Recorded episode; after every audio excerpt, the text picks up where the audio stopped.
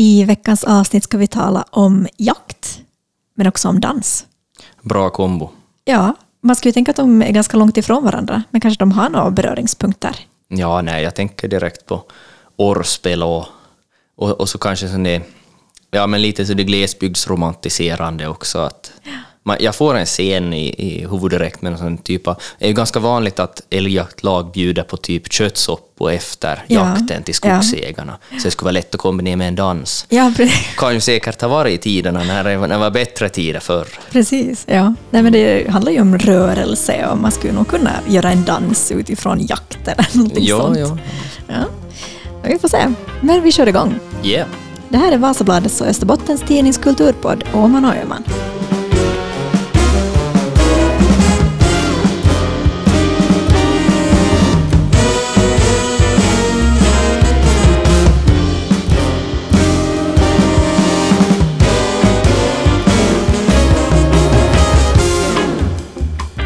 Jo, jag tänkte prata om jakt och glesbygd eh, i litteratur främst. Eh, och jag har fokuserat på två olika böcker.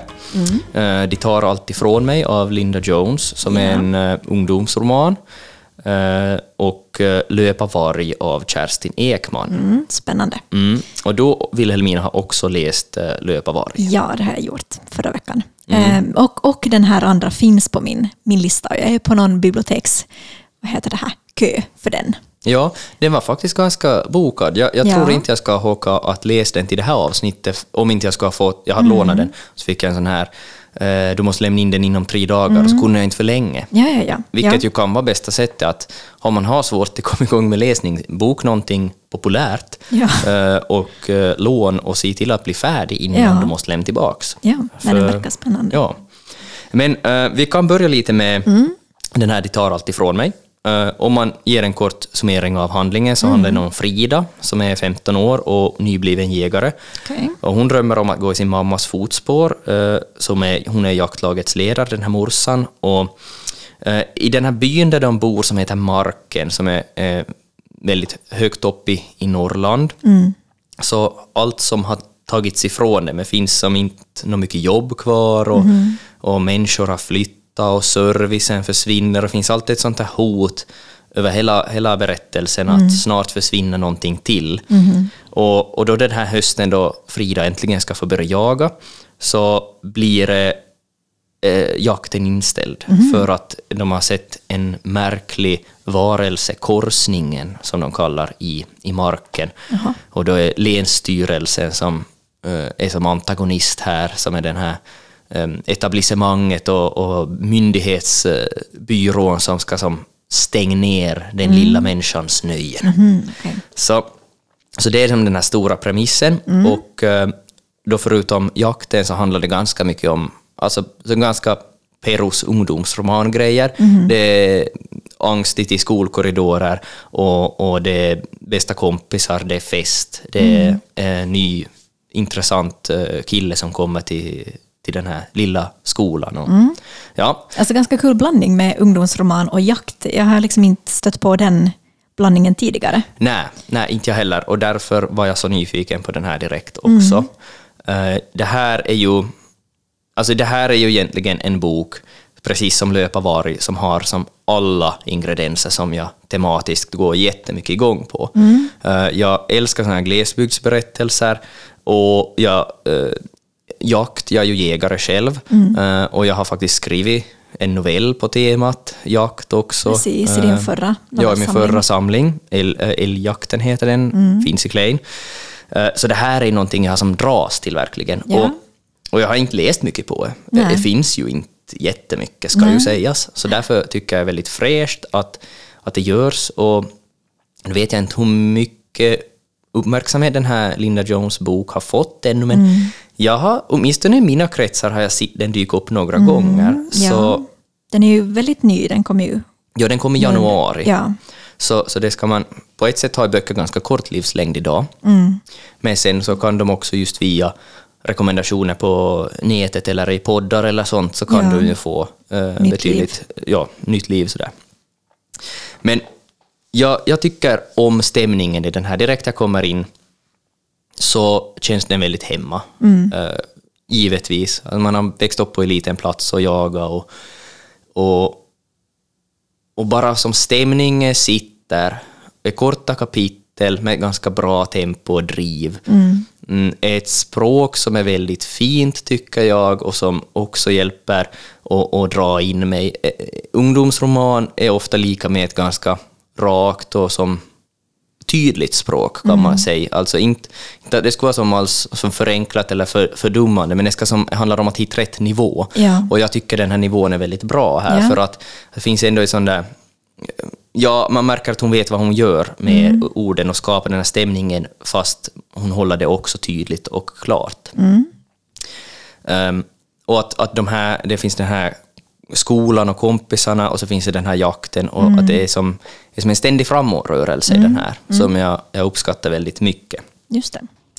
Så jag, jag läste den här med stort intresse och jag är också någonting med ungdomsromaner eh, som jag upplever att vi vuxna ofta kommer tillbaks till också. Ja. Jag tänker på skamvågen för ja. några år sedan som ju var jättestor. Och jättemånga vuxna som följde med det. Ja, absolut. Alltså jag menar, det var väl, om man skulle börja ta riktigt analysera, och det finns ju någon som har gjort det, så är det ju mm. säkert fler som är betydligt över målgruppen mm. som har mm. sett skam än, än målgruppen. Ja, så kan det bra vara. Är det nostalgi eller vad är det som drar oss tillbaka? Jag tror det, ja. ja. Det är ju någonting med den här oförstörda ungdomen. Mm. det finns den här, eh, allt är möjligt är som så på, på ett sätt så kravlöst och enkelt, men mm. ändå som världens tyngsta tid. Mm. Och den lockelsen så ger ju som utrymme för bra berättelser. Mm, absolut. Och jag tänker ju här på Anna Ellen Strömbergs Vi ska ju bara cykla förbi, mm. tycker jag har ganska mycket likheter med uh, den här boken okay. också. Mm. Eller som, de är nog också väldigt olika, men, men om mm. man skulle läsa dem sådär efter varandra så, så, så ser man nog stora likheter också. Kanske just platsen också. Det, det, är kanske ännu mer inland i Det tar allt ifrån mig. Ja. Men eh, jo, absolut mer inland. Här småstad förstås i Ellen Strömbergs. Så är det, och vi, vi är ju som ändå man känner ju ett släktskap med det här inland, ja. äh, svenska inlandet och, och Norrland och Västerbotten. Och. Ja, Västerbotten och allt det här. Då, det skapas ju också ganska mycket eh, litteratur framför allt där. Ja, absolut. Och tycker jag görs en hel del tv-serier också mm. om de här trakterna och så. Ja. Karin Smirnoffs böcker. Ja. Känner ju många. Nina Wähäs testamente till exempel var nu en också. Sen finns det ju, vad heter han, Mikael Niemi som har skrivit populärmusik mm. från Vittula och, och, många andra romaner. Och, så jag känner ett stort släktskap mm. till de här. Nej, att vi, vi, vi som fattar varandra. Ja. Ja, det finns ett Sen, utbyte mellan. Ja. ja. Sen tycker jag också om när de här inte...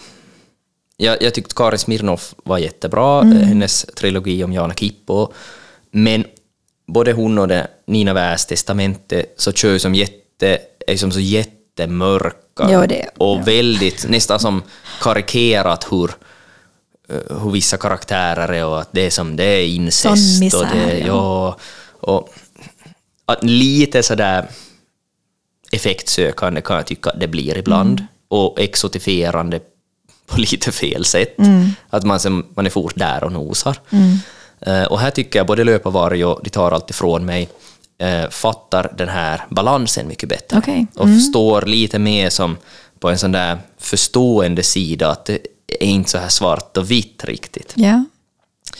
Um, och kanske bästa jag tycker med båda, både löparvarg och De tar mm. allt ifrån mig är ju hur bra de behandlar jakten. Ja. Och eh, hur de ställer etiska frågor kring jakt som ja.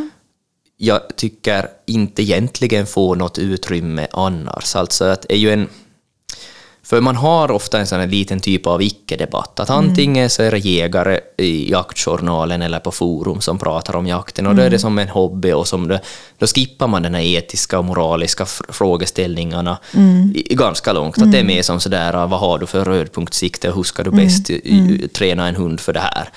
Uh, och så har vi å andra sidan så här de som är jaktmotståndare och så och tycker att det är grymt och allt ska förbjudas och, och, och ja, att det blir väldigt polariserad den här frågan. Snabbt, ja.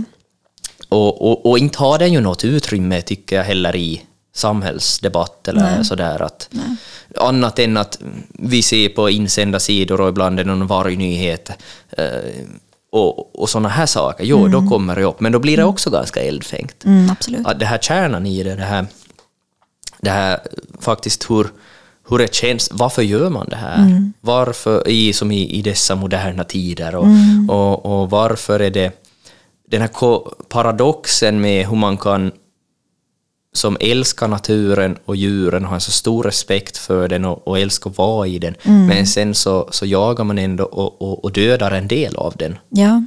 ja, det kommer ju verkligen upp i Löp och varg. Är det alltså något som också den här 15-åriga Frida Ja, för att det, det, det som, en- i och med att den här jakten ställs in och den här korsningen, som är någon, den är lite den är intressant, den är så metaforisk men ändå väldigt konkret. Mm. Eh, Först tänkte jag att det bara var en metafor för, för typ hennes så här att hon, hon blir vu- vuxenblivande och, och frigörelse från förälder och, Ja. och den ny, nytt spännande element i livet eh, när hon blir kär och, och sådana där saker. Men, men sen så blir det nog tydligt att den är, den är som den finns på riktigt Ja, och det är någon typ av korsning av eh, älg och ren som beskrivs som Ah, något okej. enormt uh, väsen. Just det. Nej, jag började Ehm. tänka på den här vita älgen direkt när du pratade om den. Mm, ja, den, det, det är den logiska. Jag tror den beskrivs som mörk, väldigt mörk i pälsen dock. Så den ska vara lite skrämmande och sådär.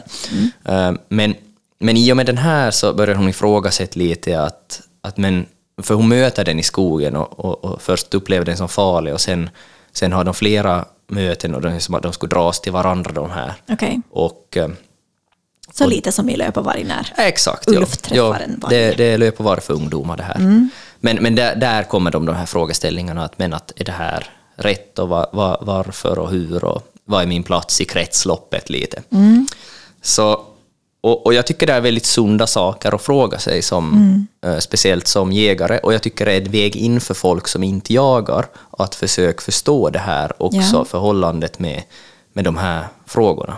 Jag tror många jägare inte kanske har tänkt jättemycket på det här, sa- eller nej, nu ska jag inte generalisera. Jag tror, jag tror nog ändå, till någon mån funderar nog ganska många på det här. För det är ju ett stort allvar i en stund när man, eh, när man faktiskt som tar ett liv, för att man, ska, man tänker äta det här sen. Och, och det finns ju sen, det finns massa aspekter av viltvård och hur, ja, balans och bla bla bla. Vi ska inte börja gå in på den diskussionen. Men jag tycker de här böckerna så ställer så bra frågor som vi jägare måste ställa oss själva. Och också som jag tycker öppnar dörren till en vidare förståelse för människor som inte jagar. Precis, och sånt som kanske saknas i, i den allmänna debatten. Ja, så tar de här författarna exakt. Så, så det, det, det här, jag, jag uppskattar dem jättemycket, båda de här faktiskt. Ja. Eh, Men du har läst Löpa varg, ja, det har jag. och det är ett år sedan jag har läst den, så Ja. jag, jag minns som mer upplevelsen och jag, jag kollade vad jag hade recenserat den på Goodreads så hade Mm. jag eh, skrivit så här. Som jägare har jag aldrig läst en bättre skildring av jaktens väsen. Mm. Lockelsen i det vilda, motsättningen i kärleken till naturen och att man dödar en del av den. Eh, och älskar det och kommer att läsa om. Ja, alltså, den är så spännande för att det, det vi har alltså den här 17-åriga jägarledaren. Det kanske har ett annat namn. 70-åriga sa du, eller sa Ja. du 17-åriga? 70-åriga menar jag. jag. Eh, Ulf, som vad heter det, väldigt passande namn också. ja. Där vi har en varg här. Um, nå, redan från starten av den här boken så, så börjar han ifrågasätta uh, vissa handlingar han har gjort och vissa beslut han har gjort när han har jagat. Ehm, för att han, han, han möter en, en varg, en hanne, när han är, sitter i sin husvagn och dricker kaffe. Så ser han den här vargen och han blir helt fascinerad av den. Och eh, i romanen så, så tänker han väldigt mycket på vargen och han, han nästan upplever vad, det, vad vargen upplever. Och det är väl det som löpa varg betyder, att en, en människa kan löpa varg.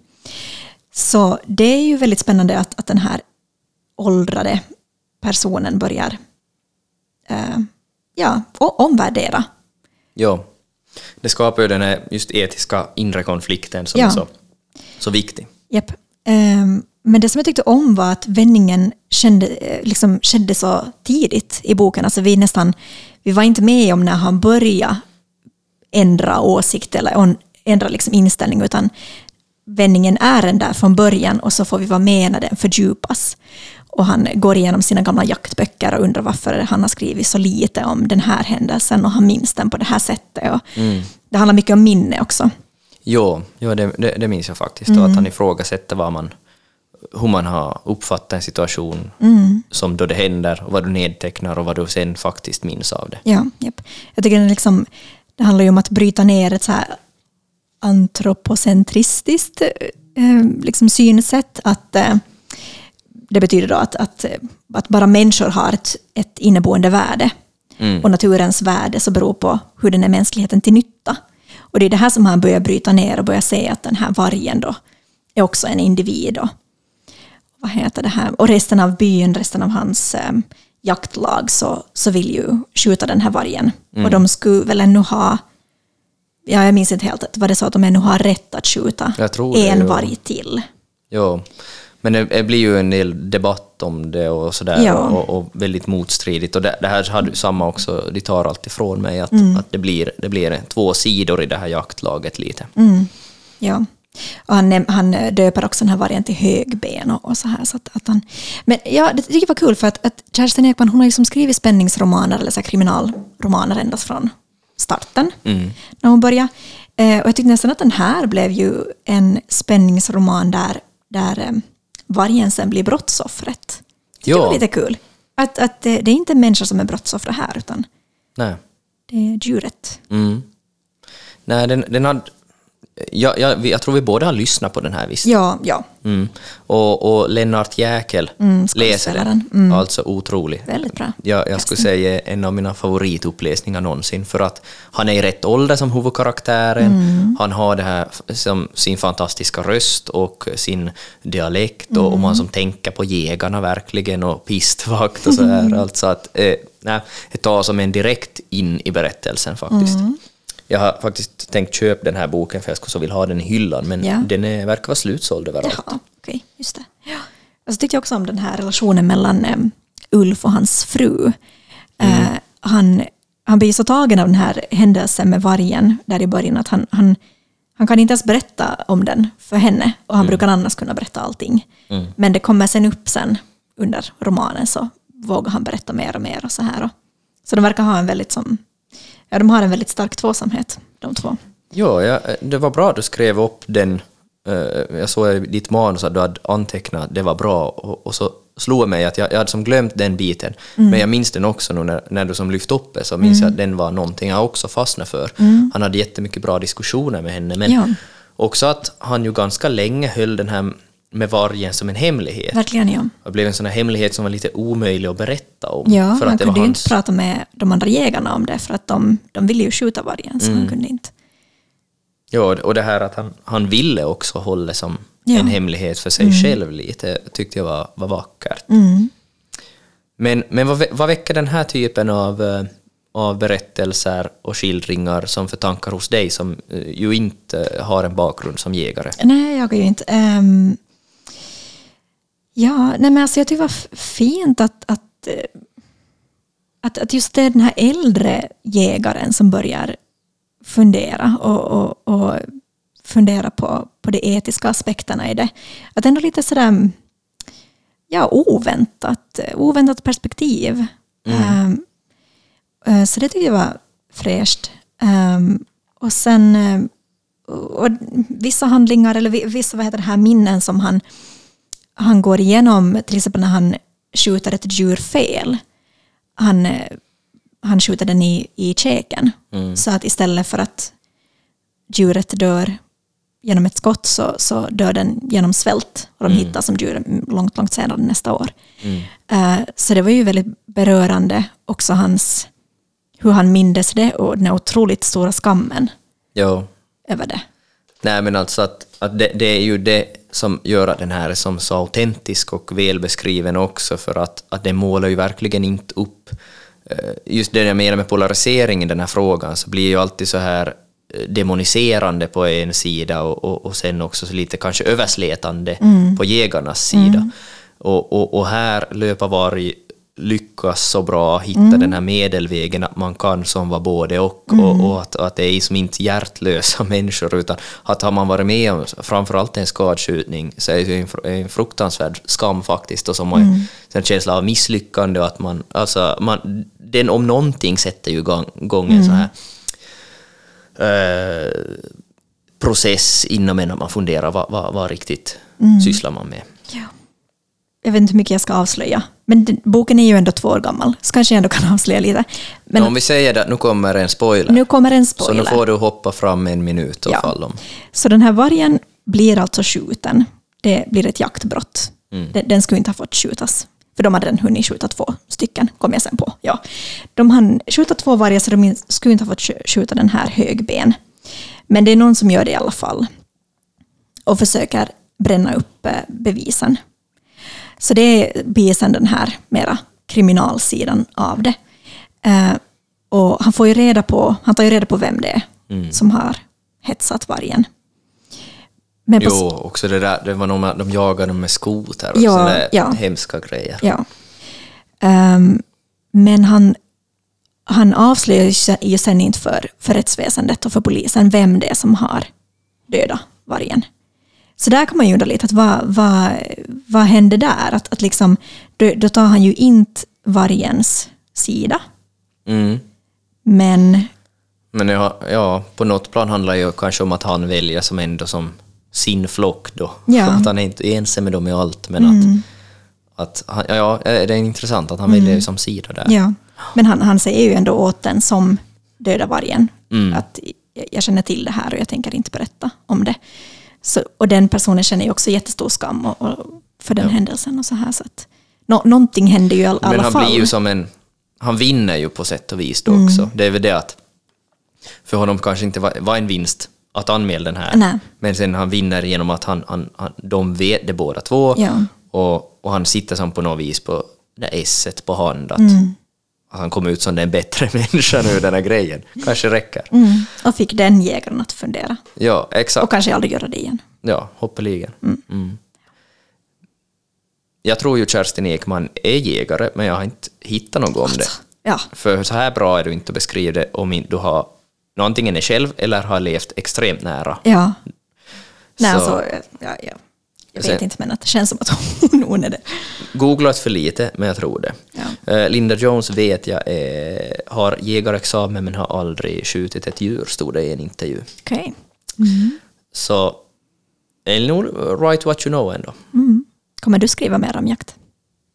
Jo, eh, eh, jag vet inte när eller riktigt hur eller vad, men, men det är ett väldigt starkt tema som jag märker ra- dras till. Det finns just så här mycket intressanta frågor i.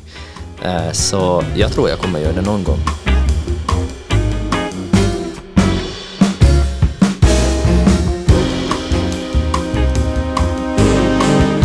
Nåja, nu ska vi flytta oss över till dans. Dansvärlden.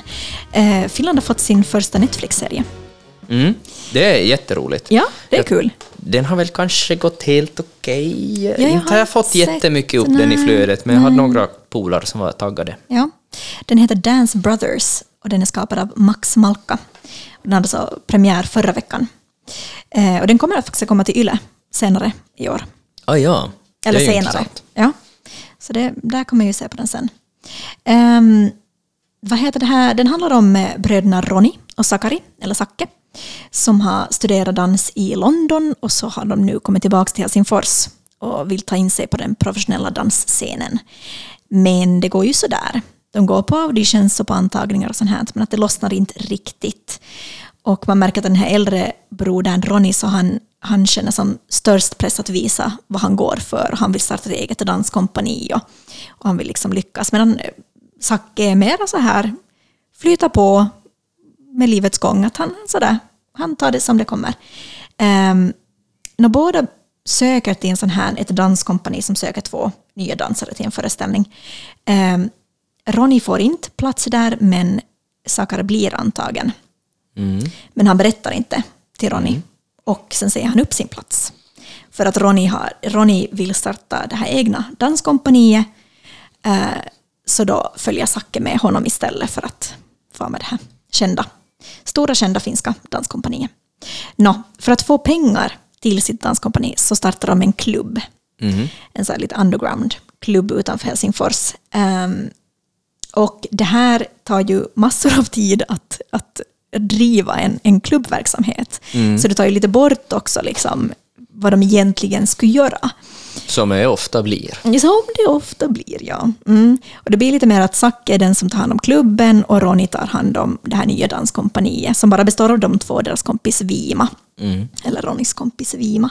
De får det här danskompaniet, deras danskompani får också möjlighet att vara med i en sån här stor finskkänd internationell dansfestival. Eh, och ha en, liksom en, en, en, en föreställning där. Så det är det de liksom kämpar, ja, det de strävar efter. För att få mera folk till klubben, det går ganska långsamt, så har de en, ordnar de en dance battle. Alltid bra. Ja, det är alltid bra i en dansfilm att ha med sånt. Eh, och det blir en, en vändpunkt i de här brödernas relation för att man, det antyds att det är inte bra att de här två tävlar. Det har Mhm. gått dåligt tidigare. Okej. De, de ska inte börja tävla med varandra. Nej, nej. Mm. Så det här blir en, en stor vändpunkt i serien. Eh, alltså jag tyckte den var, den var bra. Det var en bra Nice. serie. Tio Kul. avsnitt, typ 20 minuter. Jaha, den är så kort. Väldigt korta. Ja, det är det är lite bra. som Skam. Ja, ja. Eh, jag tror nog att de är inspirerade av, av Skam faktiskt. Vad gäller format i alla fall. Eh, och så har de fått, en bra, en, fått till en väldigt bra antagonist i serien. De har en sån här liten före detta avdankad popartist som heter Angelo.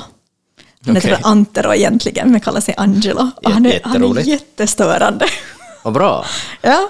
Ehm, vad heter det här, Sackes flickvän Caruso jobbar för honom och han blir så här mer involverad i klubben för att han har pengar, han har liksom Mm. kapital, så han går in med kapital. Och det blir också en så här jättesvår maktstruktur och de är, ja, Jo, jo. Ta in en finansiär man inte egentligen vill ha. exakt Och så ja. Han är väldigt så här, Äger han dem plötsligt. Ja. Exakt. Ja. Mm. Och att de har fått till brödernas relation. Alltså de, de har ju, det finns en, en knepig maktrelation där. Att Ronny är den äldre, den som är kanske mer driven, mer ambitiös med dansandet. Och Zacke vill liksom följa honom och vill vara honom till lags. Mm. Eh, men i och med den här klubben och att han har mer ansvar för den så, så, så han klarar inte av allt det där ansvaret förstår. Eh, och börjar använda droger och så här.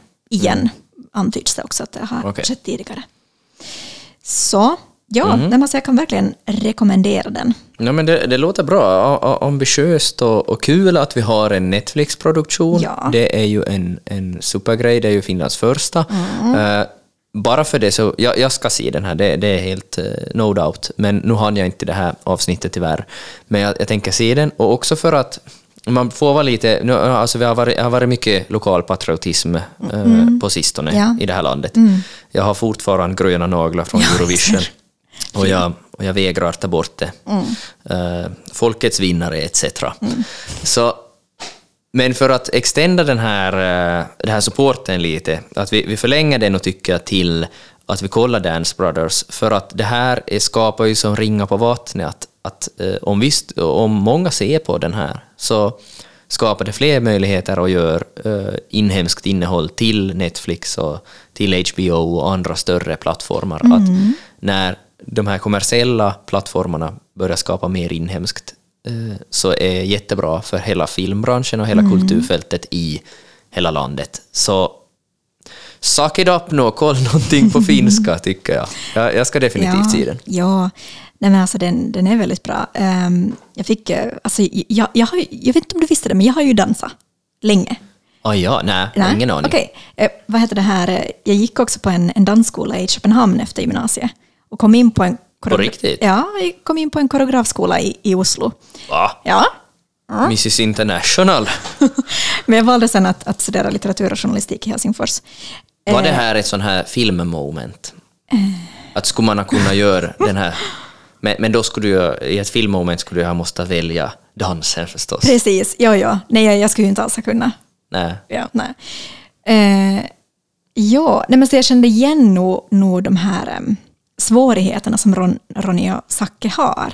Alltså den här pressen att lyckas, eh, konkurrensen, alltså, Den är nog vansinnig i dansvärlden har Otrolig. jag förstått. Ja. Alltså usch. eh, och just att prestera liksom både konstnärligt men också liksom fysiskt och så här. Att Ronny blir skadad också. Men dansar igenom smärtan. Det är också så typiskt för dansfilm. Ehm, men ja, så att det finns nog, de har nog fått till den där, det, ja, det, den känns nog trovärdig. Mm. Också, ja, men det, det är det. jätte, jättenice att höra. Och kul eh, att, att veta om dig också. Det, det, var, det, var, intressant. Mm. Eh, men dansar du längre då? Nej, inte just nu. Nej. nej. Alltså, jag började när jag var sex år med ballett och sen hade blivit modern dans och jazz och så här. Men nu har det nog ramlat bort. Men alltså, nu fick man ju lust att dansa när man såg den här. Mm. Jag, jag älskar ju också att dansa. Um, jag, flest, mest gånger har jag gjort det som förstås på musikalscen. Mm. Eh, jag är ju inte, alltså jag är ju helt, jag är ju helt okej. Eh, Jag är inte hopplös, men, men jag är ju som inte är någon dansare, verkligen inte. Och polare som har varit på musikala auditions, Mm. så säger jag att det är fruktansvärt, alltså av, av många anledningar. Ja. Men, men just det här danselementet lär Mm. nog vara någonting... Alltså jag har inte utsatt mig för det här Mm. själv, eh, för jag har inte varit på audition till någon sån här stor musikal, men, Nej. men jag vet när de sökte till Helsingin Kaupungin teater, det lät nog som en skräckfilm. Mm, det är så antagningar, det är inte roligt. Nej. Eller auditions, det är inte kul. Och, och eh, just det här du, du beskriver med skador och sådär, det är någonting jag också förknippar med dans och, Mm. och gymnastik och sådär. Att, att det är den här Man pressar den här enorma pressen på kroppen och den här mentala pressen. Mm. Och det ska vara det är också en väldig kroppshets kring Mm. allt det här på grund av att no, visserligen ska du dans he- dagarna lång så, så det är du ganska bra trim Mm. hur, du, hur du nästan än gör det.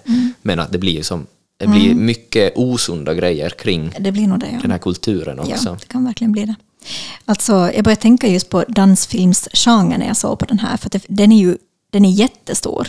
Mm. Vi, har, alltså, vi har de här äldre förstås som Footloose, Dirty Dancing, Flashdance. Otroliga soundtrack på alla de här. Ja, jag, jag samlar på vinyl på alla Okej. dancefilm Ah, eh, kul. soundtracks. Ja. Mm. Och sen är det förstås lite nyare som Billy Elliot, älskar den. Mm. Eh, Save the Last Dance, Honey Step Up, de här liksom mera street. Vi- eh, Fick vi Finlands Channing Tatum i det här ändå? Ja, kanske nog. Ja, Ja, ja, jag bra. inte. Ja, jo, ja. Nej, men de är Zacke. Ja. Okej, Mm, no, men bra. Då, då, vet ni, då vet ni att ni ska se på det här. Dance Brothers. Finlands Channing Tatum är med. Ja, nej, men, det är en alltså- fin genre. Jag, Ja. jag gillar den också. Ja, men jag, jag tänkte på det där liksom att, att det som ofta är tema där är ju att nå- någon ska lyckas. Mm. Det, alltså det är alla av de filmerna. Någon ska lyckas, någon kämpar, presterar jättehårt.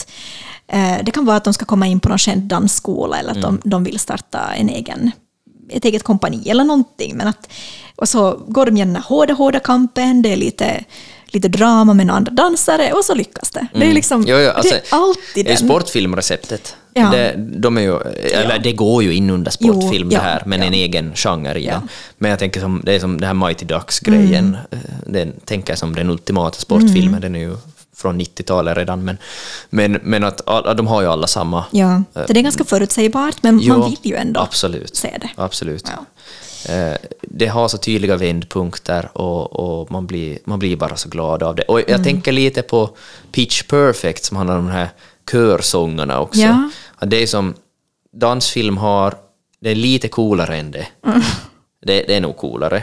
Men, men Pitch Perfect har den här perfekta töntnivån också. Mm, alltså att de, de alltid battlar med några körer. Mm. Att det är, så otroligt löjligt. Att man tänker, ser bara sådana studentkörer framför sig. Jag vet som Mm. hur det ser ut. Ja, love Ja, it. Men, ja. men da, dansfilm är nog, det, det är fint. Det är väldigt, alltid som glädje i det också. Ja, Och, och de tar sig inte på för stort allvar Nej. heller. De vet ändå vad de sysslar med. Mm, ja. Jag tycker det var kul att Finlands första liksom Netflix-serie var en dansfilm. Det var ändå ganska oväntat. Jätteoväntat. Eh, Ja, jag tänkte säga, jag skulle vänta mig typ Okänd soldat-remaken. Den Ja. gick ju på Netflix, men den gjordes inte för Netflix. Nej. Och det är hela skillnaden. Precis. Ja. Och så märker man ju att de verkligen har satt jättemycket tid på koreografierna förstås. Det, det är kanske det enda som jag hade önskat mig lite mer av den serien var att, att man får liksom inte se, man kanske får se en hel koreografi på slutet. Men det är som väldigt sådär mycket bits and pieces. Men jag kanske skulle önska mig ännu mera dans och ännu mera liksom hela danser. Men det är ju svårt att göra på 20 minuters avsnitt förstås. Jo, jo. Mm, det kan ju också vara rent av det där att mängden danser du ska lära dig för att ha många hela koreografier är ju också större. Men Mm. Ja. Det kan nog hända att de har gjort det för det, för de har inte vetat riktigt vilka delar ska vi ta. precis. Ja. Mm. Mm. Nåja, det är in på produktionstekniska saker nästan. ja. Men eh, det jag vill lyfta med det här ännu är ju att, att vi är ju inne i en, en väldigt bra tid för finsk eh, film och TV nu. Att det äntligen börjar hända lite saker. Ja. Eller nordiskt har det ju redan hänt Ja. en tid. Eh, Men Finland börjar lite komma ikapp nu och vi har våra egna grejer också. Till exempel nu Sisu, den Ja. här finska krigsfilmen.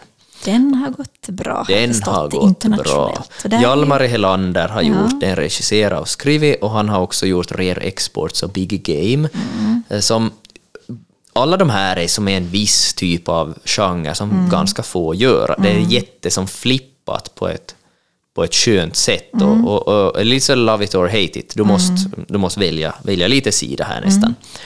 Mm. Eh, och vi har en Vasa-skådespelare, Jorma Tommila, som Ja. spelar huvudrollen i Sisu. Jättebra. Han, Okej, han, är, ja. han, är, han är så badass. Och han har ju varit med i de här tidigare filmerna också. Uh, jo, jag tror det. Jo. Hans son är huvudrollen i Big Game. Ja. Men, men Sisu hade ju premiär i Finland i, januari, gick ju jättebra här eh, och drog in ganska mycket slantar. Och, och, och jag, jag var och såg den, jag tyckte mycket om den, eh, för att den var så, den vet så vad den gör. Alltså, en, eh, handlingen i korthet, en, det är Lapplandskriget pågår. Tyskarna håller på att dra sig tillbaka eh, och finska armén ska, ska driva ut dem för att det ska bli fred. Och en veteran har gett sig upp till Lappland, han har tröttnat på kriget, det har tagit så mycket från honom så nu ska han upp till Lappland och hitta guld. Okej. Så att han ska kunna eh, ta det lugnt efter det. Okej. Mm. Och han hittar guld. Men när han ska återvända med sitt guld till civilisationen så möter han eh, en bataljon med nazister som ska ta hans guld. Okej. Och det går inte bra. Okej. Så här spårar det ur en så här jättehärlig Rambo, eh, John Wick, eh, våldskavalkad. Mm. Jag förstår att den, att den liksom är ju så här super, super macho, men att den leker med den macho Absolut. eh, liksom, karaktären. Han har en hund, han har samma hund som du har. Jaså? Mm. Så det är ju en orsak att se den. Okej. Eh, och, och det är helt sådär, his- känns märkligt i, i filmen, eh, men jättecharmigt. Eh, och den här hundrasen tror jag inte ens fanns i Finland. Nej. Eh, men vem bryr sig? Ja. Eh, den, jag tror de tog den för att det var han, hans egen hund. Den var så lojal och Ja. som lätt att jobba Ja, med. okej. så, så det var därför. Men det som är coolt med den här nu, Mm. är ju att den har gått jättebra i USA och Den Kanada. hade jag. Den drog in, alltså den var väl på topp 10, den var tre eller fyra veckor på topp 10 box office i, i USA. Den har nu ramlat ur, men Okej. bara just och just faktiskt. Eh, Den var som högst på femte eller sjätte plats. Okej. Först öppningshelgen var den wow. tror jag nummer fem i USA. Ser du? Eh, Och eh, opening weekend drog den in 3,3 miljoner dollar. Och sen har de, worldwide har de dragit in snart 10 miljoner. Wow. Så Så det är väldigt ovanligt. Ja, för en finsk film. Och den har jättebra kritik också. På Rotten Tomatoes så har kritikerna varit 94% positiva och eh, publiken har varit 88% positiva. Och det är ju också jättehöga siffror. Eh, och IMDB-score är också högt, det är 7,3. Så att, att den, här, den här har gått otroligt bra. Och det här banar ju väg för mer. Att det görs mer, att det tas som in eh, utomlands. Det, det är bara bra synergieffekter av sådana här grejer. Cool. Sen tidigare år har vi haft Tytöt, Tytöt, Tytöt som har gått väldigt bra både med kritiker och på festivaler. Inte en sån här kassako, eh, men ändå bra, bra synlighet och bra recensioner. Sen har skräckfilmen Ruva, Pahan Hautoja har gått ganska bra också. Det är med Sofia Heikkilä, finlandssvensk skådis i en av huvudrollerna. Just det.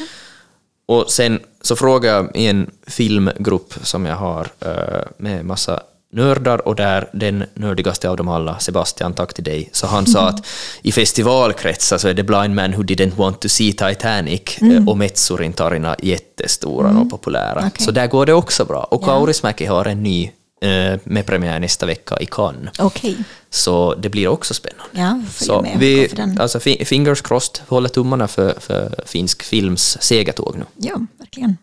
Har vi något tips då?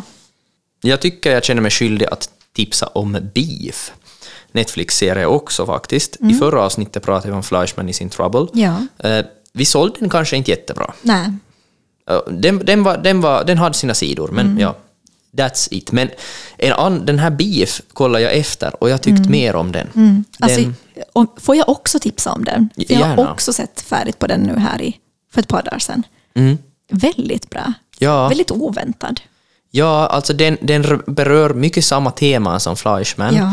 Eh, Medelålderskris och sådär och vad, vad har man gjort med sitt liv och, och vad är framgång och att lyckas och sådär. Men den gör det på ett så mycket mer oväntat och lekfullt sätt.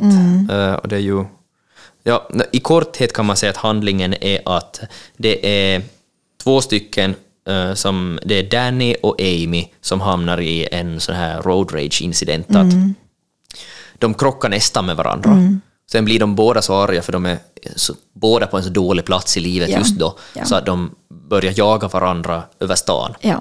Och så blir det här som en eskalerande, först en nästan lekfull konflikt och sen blir den värre och värre Ja. och värre. ja.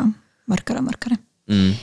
Alltså för det som jag tyckte var kul med den var hur den ändrade Alltså den vände så många gånger. Alltså dramaturgiskt så var den så häftig. Mm. Att det fanns eh, så många vändpunkter och det blev bara mer och mer skruvat. Och när man har tänkt att nu måste det här väl ta slut så hände det igen någonting nytt. Då. Ja, man Och det tänkte att det, skulle vara en, ja, att det skulle vara en komprimerad story trodde jag också. Ja, Men den var ju ganska som stor och, och, Mm. och lång och det var tidshopp och och många människor inblandade. Och, Ja, och, och det tog faktiskt många vändningar som man inte såg komma. Mm. Eh, jag, jag tycker jag känner igen att det här var en A24-produktion, det här ganska hypade proddbolagen Mm. jag pratade om tidigare också. Och, och, och det märks ju att, att de vågar som ta sån här, de, de lyckas hitta de här idéerna som, som går lite utanför för boxen. Så Mm. det är nog... Ja, den, den är ganska snabbkollad också. Jag var Ja. förkyld förra veckan och såg den på två dagar. ja, det är ganska korta avsnitt där också. Kanske en halvtimmes avsnitt eller något Mm. Ja. sånt. Och det, alltså vi, nu har vi nämnt att, att den är som absurd och att den eh, är ganska, kan bli ganska mörk, men att den är ju väldigt rolig också. Jo, jo, alltså väldigt fram, underhållande. Framförallt är det ju, Ja. är ju nog komiskt också. Ja. Alltså det är en dra, dramakomedi i sin renaste Mm. form. Ja, mörk komedi kan man kanske säga. Mm. Ja, men det var kanske det här för den här veckan. Det tror jag. Vi, eh, vi hörs om någon vecka igen. Vi får återkomma med nytt material och nya serier och nya böcker. Och.